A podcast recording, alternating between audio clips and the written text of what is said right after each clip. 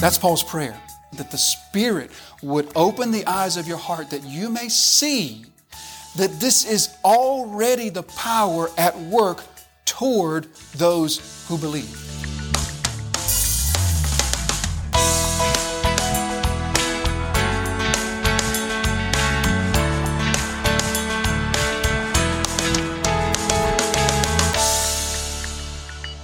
We've been wading in the deepest, most profound truths that the New Testament has for us, right? And they have not been easy to get our minds around. And many of them we've had to just say, look, we, we can't understand this. We can't work this out, but we, we have to believe what the scriptures are saying to us. So these are some of the weightiest matters of scripture. Now, when Paul comes to the power of God, we've already seen just how difficult of a time he's going to have putting these things into words. So the temptation that we might have would be to say, well, this is really for the intellectual type of Christian, the deep thinker type of Christian. You know, there's some Christians that really just like to think deeply about things, and there's others that just want to enjoy the simple truths of their salvation. And so we might be tempted to say, these things are just for the intellectual, the deep thinker type of Christian. Brothers and sisters, let me show you something from the book. Because we all agree, unless I show you from the book, ignore me. What does the book say? Number one, the book says that Paul is writing these things to normal, everyday, run of the mill, first century common people. People whom later on we're going to learn he's writing to husbands, he's writing to wives, he's writing to slaves, he's writing to children. And he expects them to understand these truths because he's not writing to social elites. Look at what Paul says to the Corinthian church in 1 Corinthians chapter 1 and verse 26. For I consider your calling, for consider your calling, brothers, not many of you were wise according to worldly standards. Not many were powerful. Not many were of noble birth. In other words, Paul is affirming what we know instinctively to be true, and that is the true New Testament church has always been made up mostly of the riffraff. It's always been comprised mostly of the have nots and the haves, but the church, if you walk into a church that's filled with the haves and not hardly any of the have nots, and you look and everyone's just neatly and properly dressed and everybody's just got their life together and all the children are well behaved and uh, like Prairie Home Companion, all the children are above average, right? And the whole church is above average. And the church looks just like an episode of Father Knows Best or, or the Donna Reed show, then you do an about face and you march right out because that's not the New Testament church. The New Testament church, Paul says to the Corinthians, we're made up mostly of those, we're not trained in rhetoric. We're not trained in the law. We're not trained in higher learning. Yet, Paul expects them to grasp the deepest truths of God's Word. Now, how can Paul expect untrained, common people to grasp the deeper truths of God's Word? Because grasping the deeper truths of the gospel is not an intellectual exercise. It's a spiritual exercise. The inability to grasp the deeper things of the gospel is not a failing of the mind, it's a failing of the heart. To struggle with the deeper truths of God is not to struggle with your mental capacity, it's to struggle with your morality. Let me show you from the book. 1 Corinthians chapter 3 verse 2 and 3. Paul says to the Corinthians, I fed you with milk, not solid food, for you were not ready for it. Now, we all know the analogy there. Paul's not talking about their diet. He's talking about the fact that when he was there teaching them, he had to hold back the deeper truths of the gospel because they were still needing to, to be taught the elemental truths. So he says, When I was there, I was not able to feed you with solid food. You weren't ready for it. And even now, you're not ready for it. Why, Paul? Why are they not ready for it? Is it because, as you said elsewhere, that they, not many of them were of noble birth? Is it because you said elsewhere that not many of them were of higher learning? Why are they not ready for the deeper things of the gospel, Paul? For you are still of the flesh.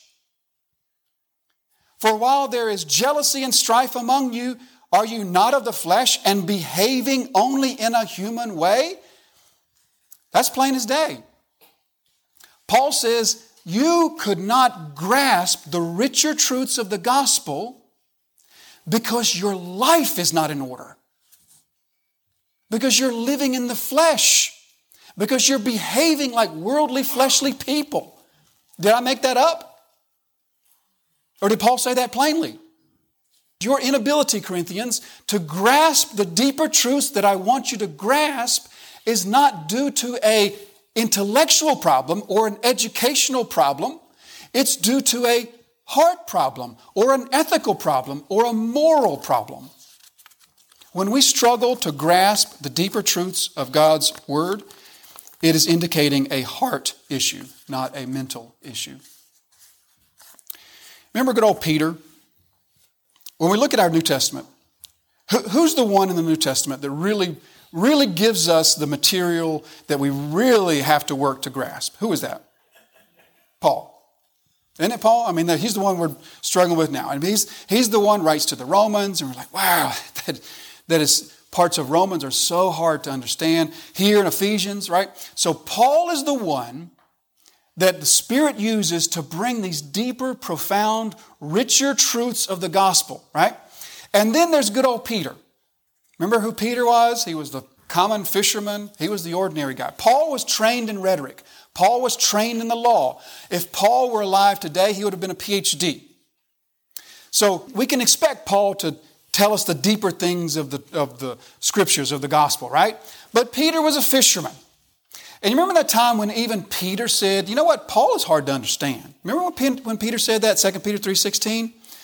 Peter said, some of the things in Paul's letters are hard to understand. Yeah, I'm with you, Peter. I can gravitate toward Peter. So, see, there's sort of my ticket out that even Peter says that some of the things of Paul are hard to understand. So, therefore, if a writer of Scripture is saying that some of the things that, P- that Paul says are sort of above our heads, that's okay, right? Well, hang on one minute. Let's look to what Peter himself said a little bit earlier in his first letter, 1 Peter chapter 1 verses 3 through 5. Look carefully. Now as we walk through this, here's what I want you to see. To be looking for a parallel a parallel between what Peter says right here and the parallel to what we've been talking about here in Paul's letter to the Ephesians. The parallel of God choosing a people and then God giving to that people, supernaturally giving to them a hope of the inheritance that's laid up for them. And he's working and bringing about that hope by means of his power. Is that not what Paul's been saying? That's, that's exactly what Paul's been saying. Look for that in Peter's words from, from verse 3. Blessed be the God and Father of our Lord Jesus Christ. That sounds familiar. According to his great mercy, he has caused us to be born again to a living hope through the resurrection of Jesus Christ from the dead. Does these sound like familiar concepts? To an inheritance. Again, he's tracking right along with Paul. To an inheritance that is imperishable, undefiled, unfading, kept in heaven for you. There's our hope who, by God's power, here we go to, to, God's power, by God's power are being guarded through faith for salvation ready to be revealed in the last time. That's a pretty decent summary of what Paul's been talking about for about 10 verses now. And yet that comes from Peter. So it is not true that we can look to Peter and say, well, Peter sort of gives us a pass. The deeper, richer truths of God's Word are meant for every believer. How can we say that? Because they come to you by means of the work of the Spirit, illumining in your heart the truths from His Word. And the illumining work of the Spirit is what the Spirit does in all believers. And so we can rightly say that even, even the most uneducated believer should expect that if their life is being lived in accordance with the scriptures God has revealed to them, it is the Spirit's work to continue revealing to them the higher, the deeper, the richer truths that God has for all of His people. So that's point number four that we see that these truths are meant for all believers. Now, lastly, we'll wrap up with number five. Paul's prayer. Let's remember what Paul's prayer was. Paul's prayer is not that God would give this power to the Ephesian believers. Paul's not praying, God, I just pray that God would give to you, that He would extend to you the power that I'm talking about, the power to bring about your completed salvation and joy in the Lord. That's not Paul's prayer. Paul's prayer is not that they would receive this power, but that they would know they've already received it. That's Paul's prayer that you would perceive, that you would understand, that you would see, that the Spirit would open the eyes of your heart, that you may see that this is already the power at work toward those who believe. In your notes here, I just put some of the places where the scriptures tell us of the power that's already either working in us or available to us, and how the scriptures will so overwhelmingly teach us of the power that is, again, either already working in us or available to us as we go about his commands. Look at, for example, Romans 1:16 as we seek to be the voice of the gospel, to share that gospel, we're reminded, well, hey, the gospel is the power of God for salvation. Or 1 Thessalonians 1 verse 5, because our gospel came to you not only in word, but also in power and in the Holy Spirit with full conviction. Philippians 2, 12 and 13. Or Colossians 1 verse 29, for this I toil, struggling with all his energy that he powerfully works within me. Or Acts 1 verse 8, you'll be filled with power. And we could go on. I don't want to spend much time on those. I want to go to, to one central thing and just 2 Peter chapter 1 verse 3, one central place. Let's, let's see something here. His divine power has granted to us. His divine power has, past tense, has granted to us all things.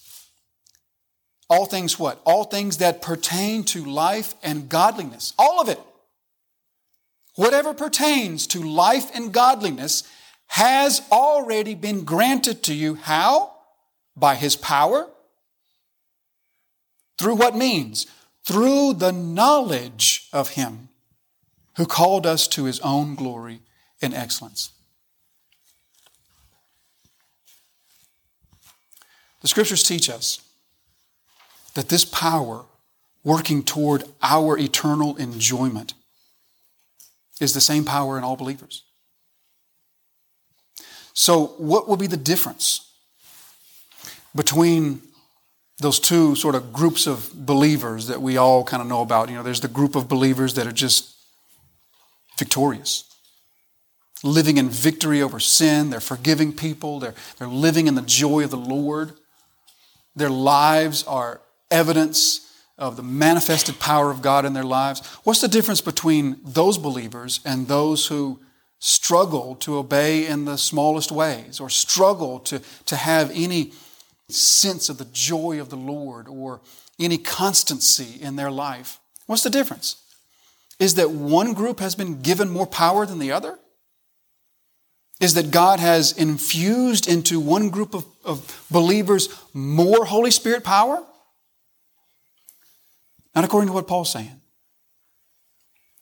If we take Paul seriously with what he's saying here, then the only difference can be not the power that's given, but their perception. The perception of that power. And that's the whole point of this whole section. That you may know. The blessings are ours. Blessed be the God and Father of our Lord Jesus Christ, who's blessed us in Christ with every spiritual blessing in the heavenly places. The blessings are ours. The grace is ours.